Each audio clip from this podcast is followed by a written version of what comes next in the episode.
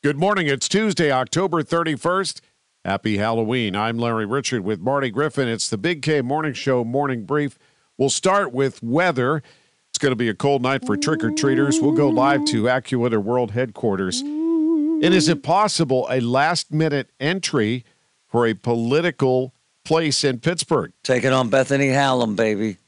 And costume rules and regulations in Mount Lebanon have raised some eyebrows. Oh, picking on Mount Lebanon again, are we? No, not me.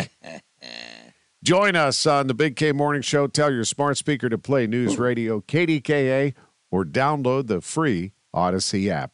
All star closer Kenley Jansen, we have a question. What's the best podcast of all time?